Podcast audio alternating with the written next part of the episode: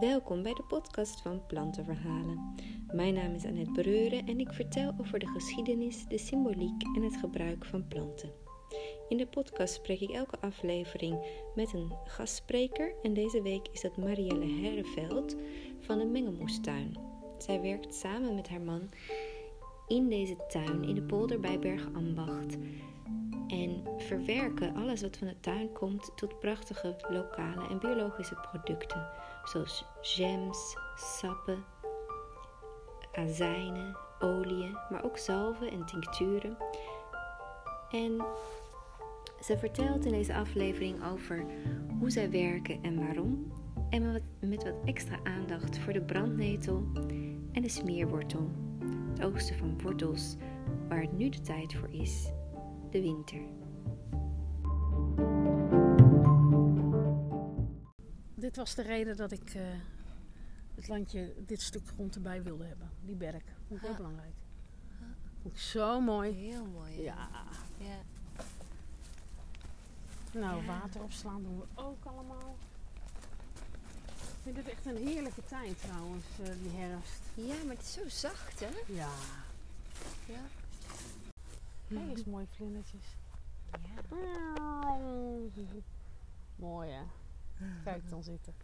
Er staat nog een van de oudste bomen van de tuin daar, maar die is, dat is ook niks meer. Hè? Nee. Kijk, dat zie je al. Zie je? Ja. En die rechtopstaande stam die ze gaan we handhaven, want daar zit de uil en de buis het altijd te eten. Ah. Dus daar vind je altijd hoe heet het, allemaal dode beestjes en uilen- uilenballen en eh, van alles onder. Die zitten op die takken. Ja. Een stekkie. Ja. Maar jullie leven van het verwerken van wat je hier groeit, hè? Ja. Ja. Ja, ja. En, eh, Dus al het fruit, er staan iets van, ik denk 200. Ik heb ze een keer geteld. Toen kwam ik op 234 als ik me niet vergis. En er zijn er inmiddels bij gezet. Maar ik heb er ook weer een paar weggehaald. Toevallig dit weekend eh, nog.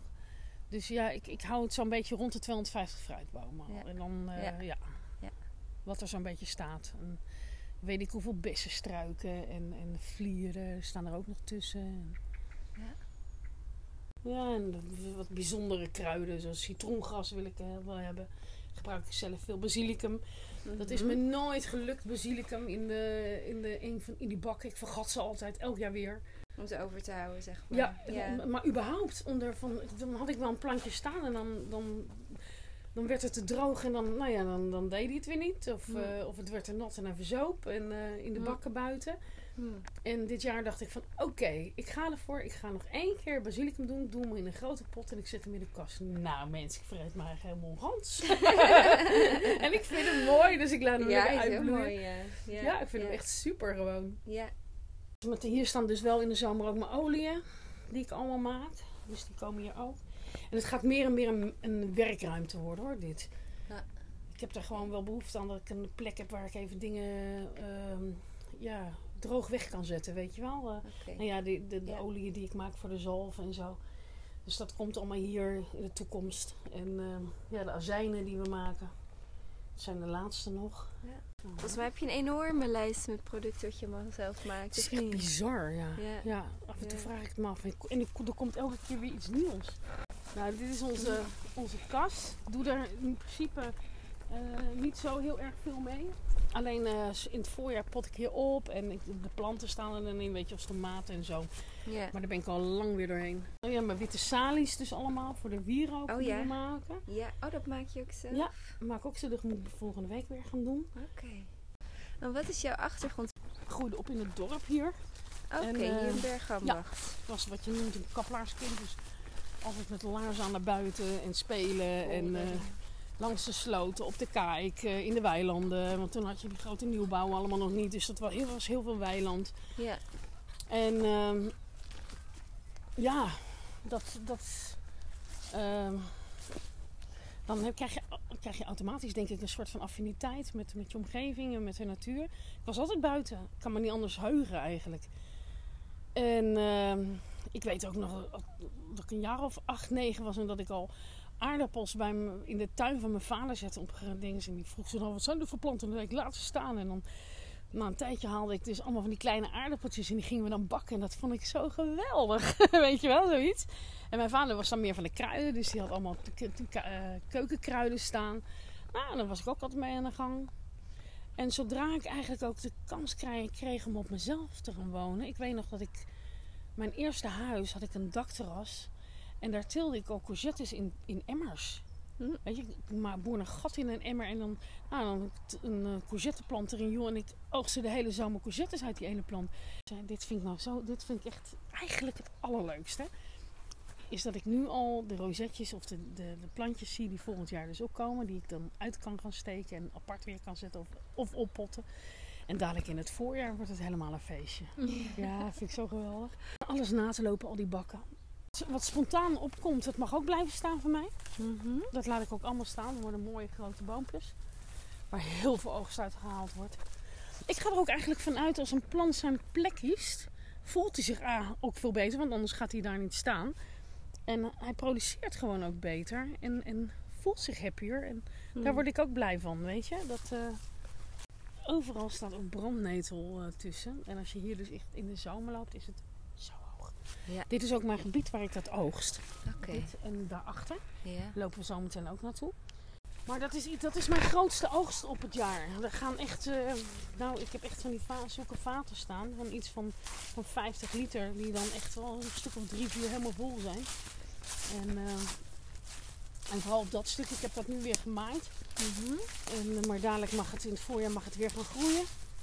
Maar um, dadelijk in het uh, vroege voorjaar, dan uh, komt zowel de brandnetel als het fluitenkruid op. Het staat dan echt zo hoog hier. Heel mooi gezicht. En dan al die bloesem die hier is. Mm.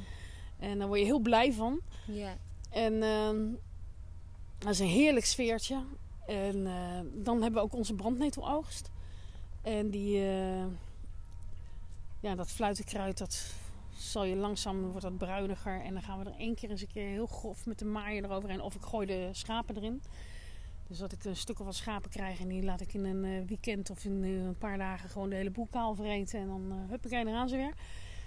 En dan is het mooi gras. En dan laat ik weer paadjes daarheen doen. Maar dan kan ik in ieder geval, door, ook door dat maaien, elke keer nog zeker tot juli de brandnetel blijven oogsten. Ja.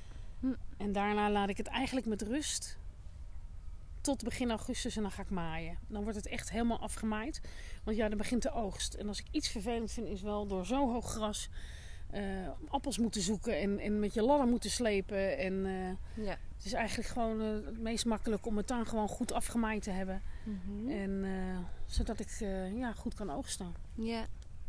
En wat maak je allemaal van de brandnetel bijvoorbeeld? Uh, brandnetel die oogst ik sowieso en die, uh, die droog ik. Dus dan heb ik een basis voor, uh, voor mijn zalven.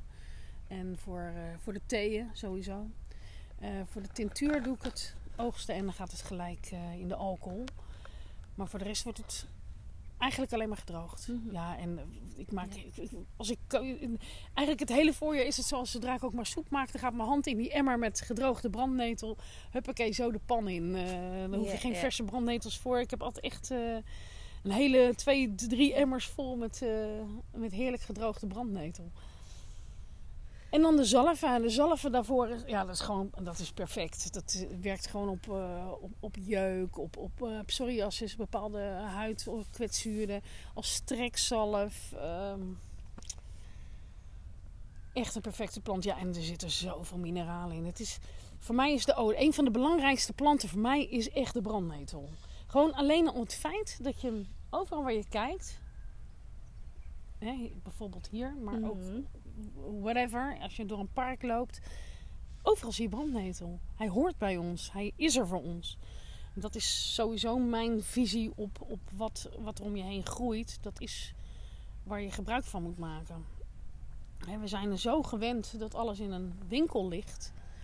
Maar eigenlijk tot 120 jaar geleden, voor de, voor de industriële revolutie, uh, gingen mensen gewoon het land op om voedsel te zoeken.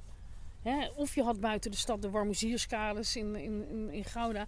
Net buiten de, de, de, hoe heet dat? Buiten de stad, de stadspoorten had je dus de, hoe heet dat? De, de grote tuinen liggen. de, de, de groentetuinen liggen. Van mm. waar het, het, de groente voor de stad verbouwd werd. Dat werd dan in de warmoezierskaders werd dat verhandeld en de stad ingebracht. Eh, alles wat er buiten woonde, de boeren en dingen, denk je die nou werkelijk dat die één keer in de week hun boodschappen gingen doen in Gouda? Nou, ik dacht het niet. Die zaten hier lekker op het platteland en die trokken gewoon de, hoe heet het, de pastinaken gewoon uit de grond vandaan in de wortels, de wilde wortels. En, en of ze hadden een groentetuin, als dat er al was, dan ja, Ja. dat werd Ja. gewoon gevonden. En dat vind ik zo leuk, dat als je dan hier zo kijkt, zo van, nou, alles wat er groeit, dat is voor jou bestemd. Dat kun je eten. En dat moet je eigenlijk eten, want het groeit om je heen. Het volgt jou. Het geeft zich in jou. En dat, het is eten, gegeten worden. Dat, zo weet, zo weet zo'n zo'n ehm, zo'n schaap als een kip bijvoorbeeld. Ik vind het heel leuk altijd naar mijn kippen te kijken. Die eh, zo langzaam die Ja, ja, is goed. om te zien wat die in het vroege, bijvoorbeeld in het hele vroege voorjaar Mhm. eten kippen hedera. Hedera, daar zit saponine in. Het Ja, reinigt. Ja. Ja. Ja. En ehm, dus dat, dat gebruiken ze eigenlijk gewoon om, om, zich, om zich schoon te spoelen, zeg ik maar. Mhm. Dat is het eerste wat ze gaan eten. En daarna eten ze de, De blaadjes. De blaadjes, ja. Ze Oké. pikken stukjes van, niet te- nooit te veel. Uh-huh. Maar dan pikken ze zo de, de blaadjes van de hedera. En daarna gaan ze naar de, de rozetjes van de madeliefjes.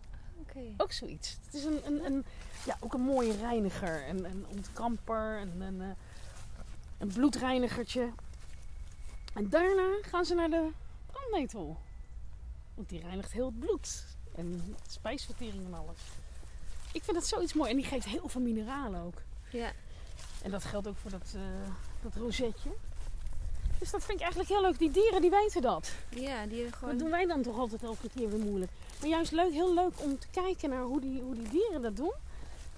Die weten exact precies wanneer ze wat moeten hebben. Wanneer het zich aandient. Ja, met de seizoenen. Met de seizoenen. Ja. Zoals in het vroege voorjaar een beetje hondsdraf eh, in je salade of in je soep. Nooit te veel. Maar dat geldt eigenlijk voor alles. Ja. Het biedt zich gewoon aan. Zoals nu nog, want ik heb nu hier heel veel ge- gemaaid. Mhm. Maar over een week of twee, is er, als, als het dit weer blijft, staat er weer brandnetel. Ja. Maar dan oogst je niet meer. Ik oogst wel, eh, voor het eten oogst ik het wel. Oké. Maar voor de zalven en de tincturen oogst ik eigenlijk alleen maar de kruiden op het moment wanneer ik ze moet oogsten. Dus dat houdt in voor de brandnetel in het vroege voorjaar. Dus eh, in het voorjaar. Dus dat is eh, april, eind, eind maart, april, mei. Aha. Dat is de beste tijd om ja, voor, die, voor, die mineralen die, eh, en, en, die, en die stoffen, de inhoudstoffen, eh, Het meest actief of zo. juist. Ja. Het heeft geen, ja, naar mijn idee geen zin om ehm, een brandnetel te oogsten in augustus voor een zalf of een tintuur. Oké. Hè, voor de thee kan het wel, maar niet voor, en voor je eten. Mooi, hè? Mm, molletje. Of Ja, ik denk een Muis. muis. Hm, Er zit hier heel veel, je zit hier onder, het is echt heel grappig ook. Als je hier dus noten gaat oogsten in september, dan loop ik hier dus met mijn eh, rolletje, die noten ligt helemaal vol. En dan hoor je...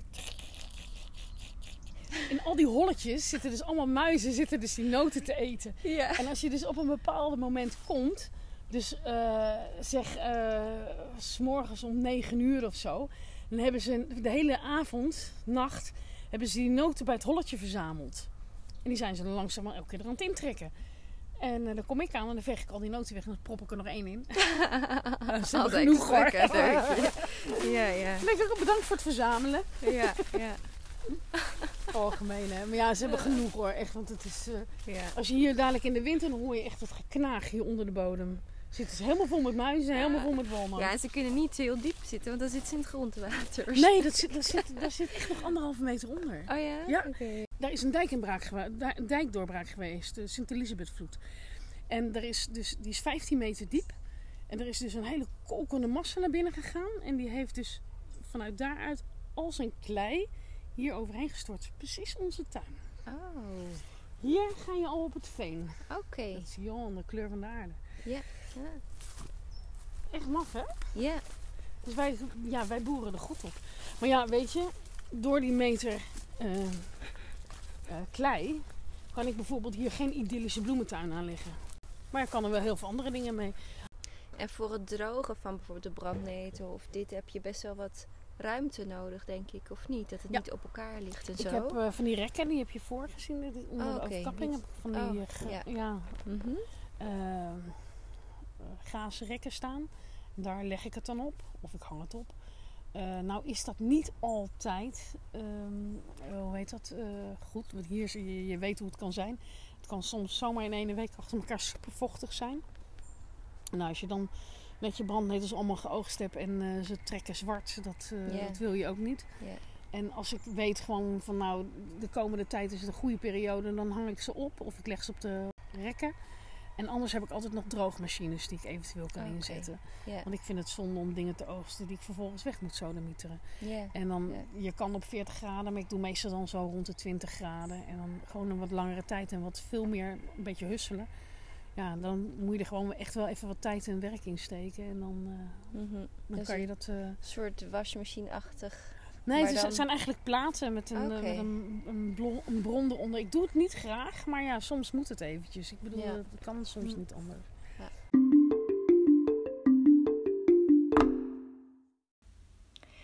Marielle zei het al, de brandnetel heeft heel veel mineralen in zich. Mineralen en vitamines en in het Frans heeft de brandnetel dan ook de bijnaam la viande du pauvre, het vlees voor de armen. Nuttige eigenschappen voor de mens en ook voor dieren. De brandnetel heeft allerlei. Het is bijvoorbeeld ook een plant waar maar liefst vijf soorten vlinders echt van afhankelijk zijn. Die rupsen van die vlinders die leven alleen maar op de brandnetel, van de brandnetel. Maar het gebruik van die brandnetel, nut van de brandnetel, is in heel veel culturen bekend. Want de brandnetel groeit niet alleen hier in Noordwest-Europa, maar op heel veel continenten. En er is een verhaal vanuit het Noord-Amerikaanse continent van de Cherokee-stam. Die vertellen dat heel in het begin, toen de wereld nog niet zo oud was, de brandnetel er heel anders uitzag. De brandnetel heeft een transformatie ondergaan. De brandnetel was een prachtige plant. Goudkleurig met opvallende bloemkelken die de aandacht trokken. Degene die er op, op zijn pad tegenkwam, bleef bij haar staan om haar te bewonderen. Sommigen namen haar zelfs mee wanneer het te moeilijk viel afscheid te nemen van die schoonheid.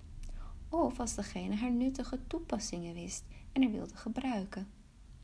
Zagen die voorbijgangers dat het behalve een mooie en nuttige ook een verdrietige plant was? De schepper die er gemaakt had en haar door en door kende, zag het in ieder geval wel en maakte zich zorgen. Mijn liefste, wat is er aan de hand? Ach, mijn schepper, u heeft me prachtig gemaakt. Ik heb zoveel van u gekregen, maar dat is nou net het probleem. Ik heb zoveel in mij dat mens en dier en alle levende wezens goed kunnen gebruiken. Vitamines, mineralen, niet te vergeten, mijn chlorofiel. U weet het als geen ander. Ik word zoveel gebruikt en op zich vind ik het niet erg, maar doordat ik ook nog eens zo mooi ben, word ik zoveel geplukt. En al weten mensen en dieren dat schoonheid langer beklijft in een levend wezen dan in een dode stil die verwelkt, toch laten ze me hierom niet met rust.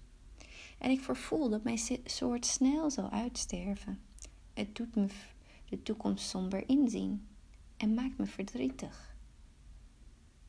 De schepper luisterde en besefte dat ze gelijk had. Het zou inderdaad niet lang goed kunnen gaan zo.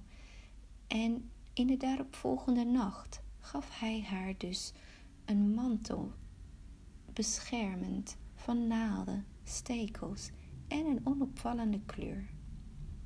Groen. Haar bloempjes zelfs maakte hij ook groen en deed die zo krimpen dat ze zo klein werden dat ze alleen voor degenen die oog voor detail hebben nog mooi zijn. In een nacht transformeerde de brandnetel van die goudkleurige prachtigste plant naar een groen stekelig kruid, die hoewel haar uiterlijk veranderd was, van binnen nog precies dezelfde was. Toch werd ze veel minder geplukt, gegeten, geoogst en gebruikt. Alleen nog door degenen die haar echt nodig hadden. En zo is het gekomen dat ze zich makkelijk kon verspreiden over grote delen van de wereld, verschillende soorten kon vormen en bijna overal een goed thuis heeft gevonden. De brandnetel heeft ook nog een andere bijnaam. En dat is het geheugen van de mens. Want de brandnetel lijkt inderdaad te groeien waar we ook maar zijn of zijn geweest.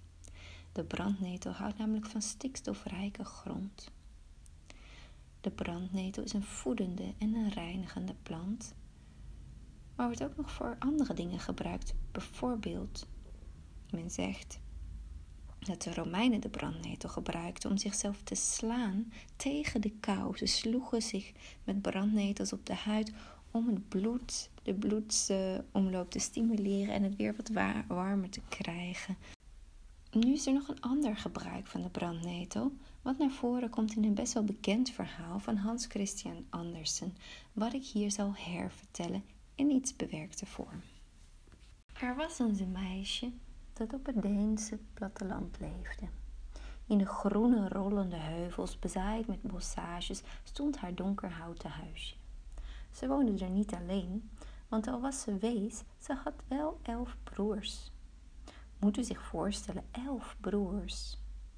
Zelf heb ik er twee en al heb ik wel eens bedacht dat de twee mensen zouden zijn die ik het liefst om me heen zou houden, mocht er een apocalyps komen.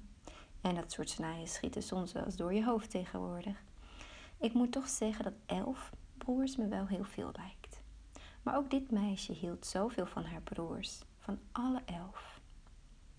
Om een of andere reden, ik weet niet meer zo goed waarom, maar het doet er voor dit verhaal ook niet toe, werden de elf broers door een boze heks, volgens mij was het hun stiefmoeder, veranderd in zwanen. Misschien was de reden simpelweg omdat ze boos was, zoals stiefmoeders nou eenmaal zijn. Het meisje was natuurlijk erg verdrietig, omdat ze in één keer al haar broers kwijt was. En je moet zich voorstellen, samenleven met zwanen is niet zo gemakkelijk. Ze eten anders en poepen waar ze maar willen. Ze kunnen hun vleugels in het kleine huisje niet zomaar uitslaan, dus ze vlogen weg op zoek naar een goed zwanenleven. Het meisje wilde haar broers terug, alle elf. Het was alsof het gemis een gat in haar hart brandde. En op een nacht vertelde een goede vee haar hoe ze haar broers kon terugkrijgen. Ze zou voor elke broer een hemd moeten weven van vezels gewonnen uit brandnetels. Tijdens dat proces, tot het moment dat ze alle hemden klaar zou hebben, mocht ze geen woord spreken. Anders zouden de broers sterven. Het werd herfst en het meisje kon meteen beginnen met het oogsten van de grote brandnetels die bij haar huisje in de buurt groeiden. Ze ritste de blaadjes van de lange stengels en die stelen die splitste ze in de lengte en kraakte ze zodat de houtige binnenkant in stukjes brak. Die kon ze er makkelijk uithalen. De buitenste groene bast bleef dan over. Die liet ze een tijdje drogen en hekelde dan de harige vezels eruit. Daar spon ze haar garen van. Ze had vele honderden klossen garens nodig voor elf hemden en die de zwanen moesten passen. Dus duizenden brandnetels. Ze oogsten en oogsten. Wanneer de binnenkant verhout was, was het het gemakkelijkste in de herfst. Ze oogste zoveel brandnetels als ze maar kon, zodat ze ook in de winter, lente en zomer nog door kon werken aan het spinnen en weven. Het kon haar niet snel genoeg gaan. Het gemis van haar broers brandde in haar hart en haar handen brandden van de brandnetels. Ze zat onder de blaren en uiteindelijk werden haar vingers totaal gevoelloos. De brandnetels dicht bij haar huisje raakten op, dus ging ze steeds verder weg om ze te vinden. Het gebeurde dat op een dag ze schrok van geblaf. Een roedel jachthonden rende haar luid blaffend voorbij, totaal gericht op hun prooi. Ze zagen haar niet.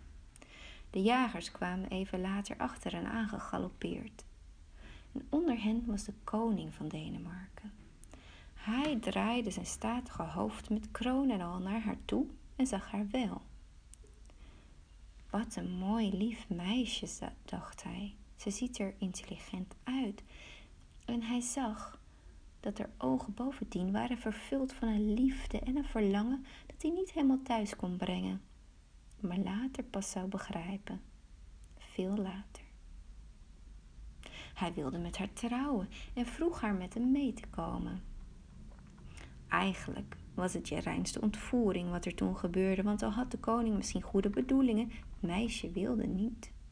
Ze zag dat de koning een goede man was met haar hart op de juiste plaats en haar een beter leven wilde geven, maar ze besefte dat ze in isolatie in haar huisje veel makkelijker haar mond zou kunnen houden, wat moest om de betovering te kunnen doorbreken.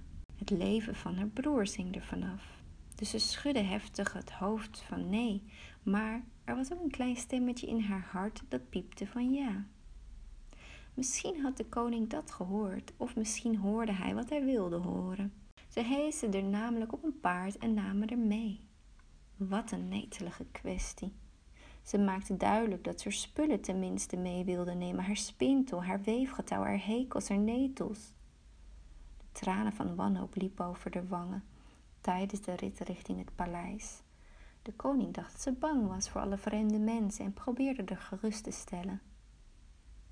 De koning begreep ook dat haar weefwerk belangrijk voor haar was blijkbaar en in het paleis liet hij een kamer voor haar inrichten waar ze haar handwerk kon doen.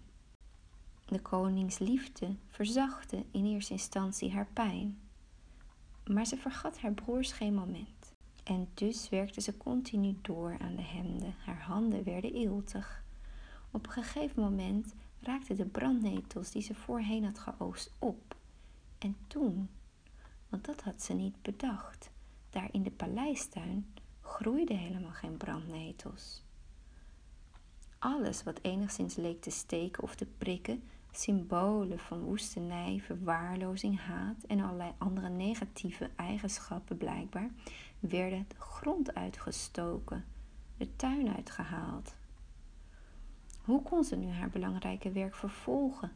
S'nachts sloop ze de paleisgronden af, de tuin uit, op zoek naar brandnetels.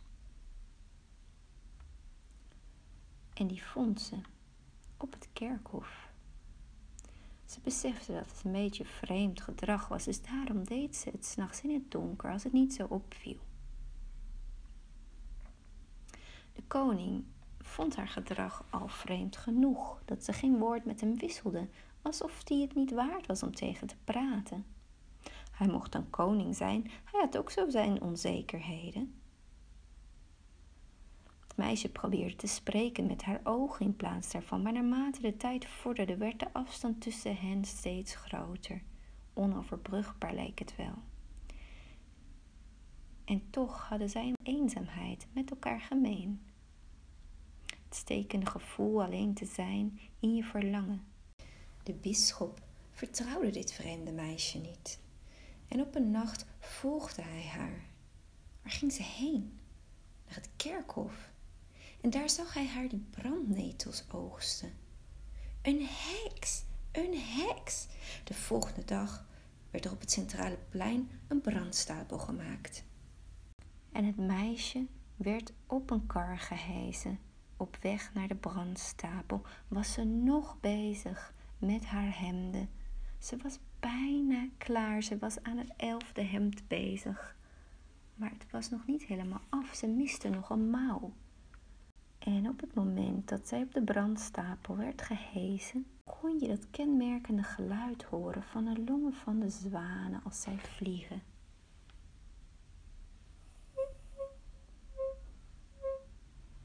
En het was een indrukwekkend gezicht, want elf enorme zwanen vlogen laag over het plein. Het meisje gooide één voor één bij die zwanen een hemd over de hals. En voor ieders ogen veranderden die zwanen in jonge mannen. Maar één van de jonge mannen had nog een zwanenvleugel. Het meisje en de jongens omhelsden elkaar.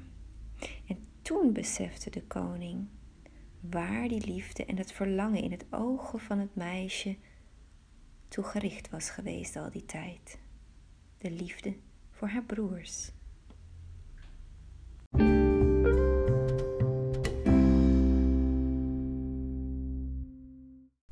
Ik heb jarenlang heb ik brandnetel geoogst hier met mijn blote handen.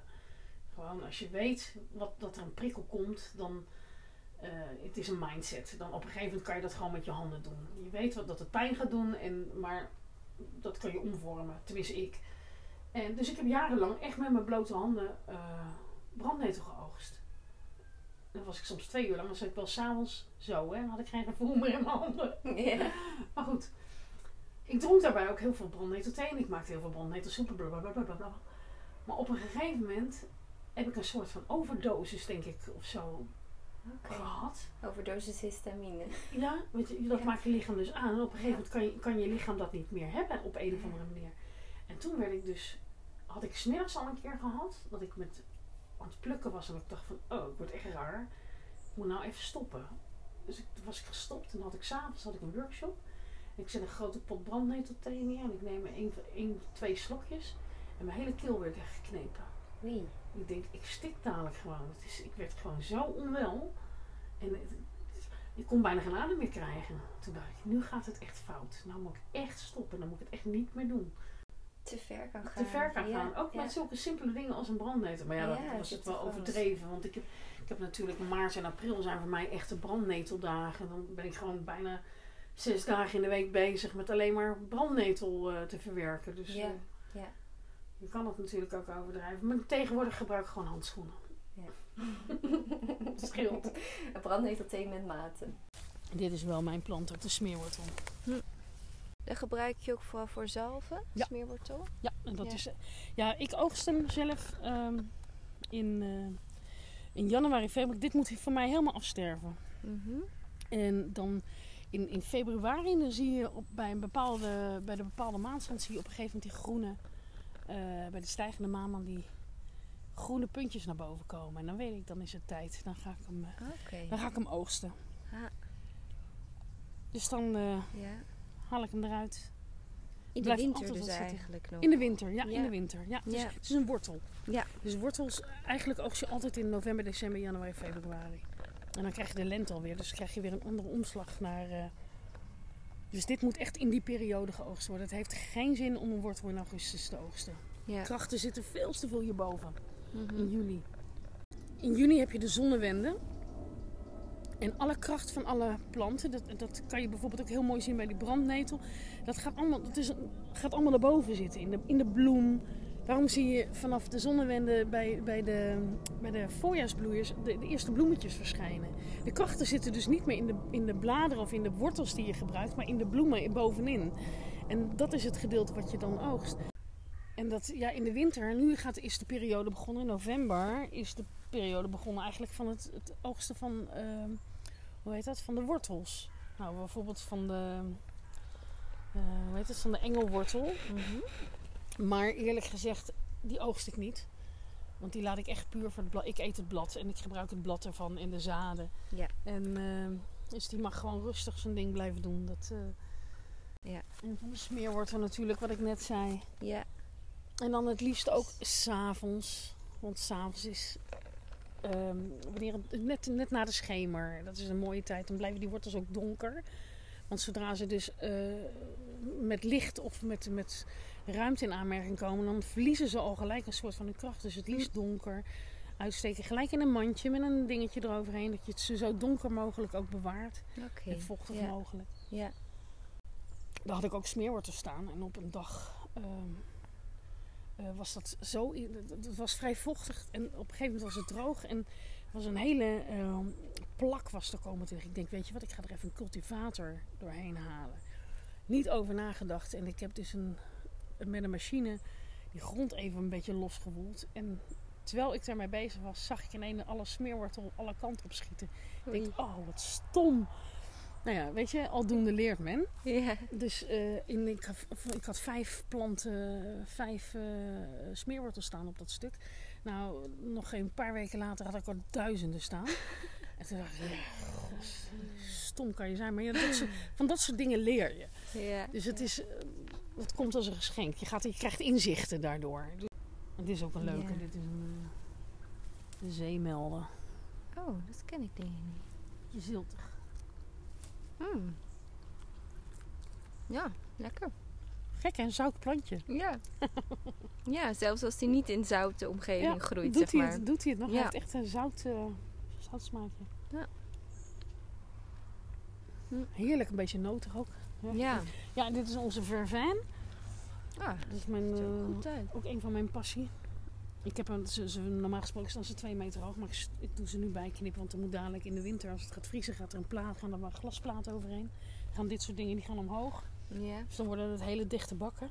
Hm. En dan eh, kunnen ze zo de winter overleven. Hm. Er staan er aardig wat. Ik denk dat ik nog zo'n bak moet neer gaan zetten. Ja, het wordt wel erg veel nou. ja.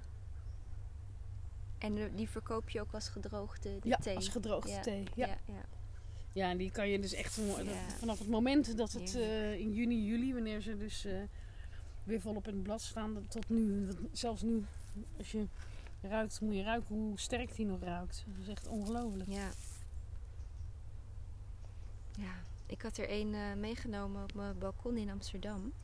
Toen kreeg hij eh, wel vrij snel meeldauw. Ja, Mm, toen heb ik hem eh, een beetje gesnoeid ook. En nu loopt hij weer nieuwe blaadjes uit. Dus ik hoop dat dat weer... eh, En niet te vochtig is- zorgen. Dat die, eh, ja, Hij houdt wel van droogte. Ja. Het verbaast me toch echt elke keer weer. Van, want ik doe hier echt niks. Ik, ik geef trouwens helemaal weinig water hoor. Als het echt niet anders kan, als de boel echt op instorten staat, dan wil ik wel water geven. Maar eerder doe ik het niet. En uh, maar deze, daar heb je geen omkijken naar. Hm. Droger hoe beter geloof ik. Hm. Ik heb hier echt zelden water gegeven. In, in, in, die, in die 12 jaar dat die planten hier nu staan, zo oud zijn ze al. Nou, ik denk als ik ze drie keer water heb gegeven, is het veel geweest. Ja, echt. Ja. Ja, daar hou ik wel Ja. van. Die planten die niet zoveel eisen stellen. ja, precies. En is er iets van ehm, je producten dat je merkt dat eh, heel populair is? eh verschilt een beetje per periode? Of, Ja, eh, dat verschilt heel erg per periode. En ehm, ja, wij maken zo ontzettend veel. Dat, het is ook maar net waar ik op dat moment aandacht aan geef. Dus bijvoorbeeld van de wijk had ik even een stukje over die smeerwortel. mhm. En dan gelijk krijg ik heel veel aanvragen voor smeerwortelolie. Ah. Het is gewoon een heel mooi product, echt. Ja, En dus je merkt wel dat wat jij post, zeg maar, dat dat echt direct eh, ja, heeft het direct eh, hè? gevolgen. Ja. eh, Moet je nadenken. Als ik dit, ga ik dit posten? Heb ik Nee, genoeg? de- eh, En het stomme nee? is, nee, dat, zo, Oh. zo, zo denk ik, dat, zo kan ik eigenlijk helemaal niet denken. Ik, eh, dat zit niet in mijn systeem. Ja, dus je hebt wel eens dat je iets over de smeerwortel post en dan komen de aanvragen. Ja, en dan, dan, krijg- heb je dan opeens, ja, ja, ja, dan, eh, dan eh, verkoop ik opeens. Ik heb altijd heel veel voorraad. Dat, ik maak gewoon heel veel. En omdat ik wel een beetje een inschatting heb van wat ik per jaar nodig heb. En eh, dat gaat echt wel om liters, wat ik heb staan uiteindelijk. En, eh, dus, eh, maar als ik het niet heb, dat komt ook wel eens voor. Ja, dan is het jammer. Dan zul je echt even een half jaar moeten wachten tot de eerstvolgende oogst weer is. En Ja. ja, zo werkt het ook. Ik ga het niet uit de grote hoek toveren. Kan ik ook niet. En ik ga het ook niet oogsten in een periode waarin het, wanneer ik vind dat het niet geoogst kan worden. Hè, dan, dat is gewoon onze manier van werken niet. Nee. Ja, maar nu inderdaad heel veel versmeer wordt er weer. Ja, eh, RSI-klachten. En dat ze, heel veel mensen werken nu thuis. Hè? Dus die zitten continu achter een pc'tje op een verkeerde stoel. Want waarschijnlijk hadden ze een ergonomische stoel op hun, op hun kantoor. Een goede, eh, hè? En, en, en liepen ze nog eens naar de koffiezetapparaat. Of ze moesten drie trappen naar beneden lopen. Of bla bla bla naar de printer. Mm. En dat is nu allemaal op één vierkante meter binnen handbereik. Dus heel veel mensen krijgen last van hun nek, van hun, van hun rugklachten, hoe heet dat, speesontstekingen, noem maar op. RSI-klachten. Ja, en daar is smeerwater perfect voor. Ja, dat is nu een trek. Dat is nu een Dus, trek. eh, ja, Oké. ja, ja. Ik heb een opleiding kruidengeneeskunde gedaan. En dan krijg je Mhm. dus automatisch leer je gewoon van wat bij wat. En uh, dat soort dingetjes Mhm. meer. Maar soms komen er ook dingen voor die, waar je, wat je niet hebt. En moet je dat je zelf op onderzoek uit moet gaan. En dat, vind, ik, ja, dat vind ik eigenlijk wel best wel leuk. Anders raak je een beetje zo ingesuft.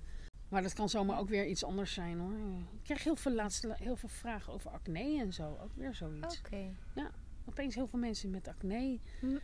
Dan heb ik iets gemaakt. En iemand is dat nu dus aan het uitproberen voor mij. Om te kijken of dat eh, een bepaalde olie die ze kunnen opbrengen. Kijken of dat eh, ook littekenvorming tegengaat. Maar ook schoonmaakt. En, Hm. dat zijn altijd leuke dingen. Ja, dus je hebt, eh, eh, dat is een vrijwillig proefpersoon, zeg maar. Dat is een vrijwillig proefpersoon, ja. ja, ja. Dan sta ik Ja. ingetooid met, een kop, met een kapje en handschoentjes hoor. Een heel ja, ander verhaal. Ja, oké. Ja. Deed ik in het begin niet, maar ik had al gauw door van nou dat moet ik dus wel gaan doen. Want eh, Want komen er haren in per ongeluk. Ja, dat wil je gewoon allemaal niet, Nee, weet je. En je wil gewoon hygiënisch, hygiënisch werken. En, en eh, ja, Ja, ik moet er even niet aan denken. ja. Heb je ook een bepaalde vergunning voor nodig voor dat soort Nee. werk of dat niet? Nee, dat niet. Nee, zo Nee. gek omdat het allemaal huisgemaakt is. Oké, Ja, dat is... Ja. eh, ja. Ja, met die kruiderijen is het een beetje is het heel vaag. Eh, ook, het heeft ook met die claims en zo te maken. Dus daar moet ik altijd wel eens voor zorgen dat ik, dat, eh, dat ik daarmee uitkijk. Kijk, in het begin was dit heel vrijblijvend. Maar op een gegeven moment wordt het gewoon een bedrijfje. Mhm. En toen heb ik eh, zes, zeven jaar geleden de stap genomen van zou ik, zou ik nu echt proberen hiervan te kunnen leven. Hè, dan als, als ik dat ga doen, dan is mijn cirkeltje rond. En, eh, Ja, en toen dacht ik van ja jongens, eh, gaan we de dood aan als het niet lukt? Nee, weet je, dat, dat idee heb ik altijd. proberen maar dan. Laten we het maar gewoon doen. Ja. En dat, dat ging wonderwel, ging dat hartstikke goed. ja, Dus ehm, weet je, maar ik heb niet zoveel nodig ook. Dus het, eh, nee. Heel erg bedankt. Ja. We gaan weer verder met de dag, hè? We hebben nog veel te doen.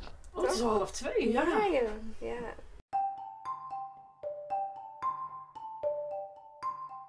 Bedankt Marielle en bedankt luisteraars voor het luisteren. Wil je nog meer te weten komen over de Mengelmoestuin? Het is heel erg leuk om de Mengelmoestuin eh account op de sociale media te volgen. Want Marielle schrijft regelmatig leuke stukjes over wat er allemaal in de tuin gebeurt en te zien is. Eh, met de seizoenen en de levende haven, de planten en de gevogelte. Ehm, en ja, kijk ook zeker even op de website mengelmoestuin.com. Wie weet ze, wil je wat moois bestellen. En wil je meer mooie tuinverhalen lezen? Dan is tijdschrift De Tuin in vier seizoenen misschien iets voor je. Kijk op Ehm, En wil je waardering voor deze podcast laten blijken? Dan kan dat door hem te delen, een review achter te laten of een donatie te doen via de Tiki-link in de beschrijving van deze aflevering. Ik ben er volgende week nog een keertje met een nieuwe aflevering en een nieuwe gastspreker. Dus misschien tot dan.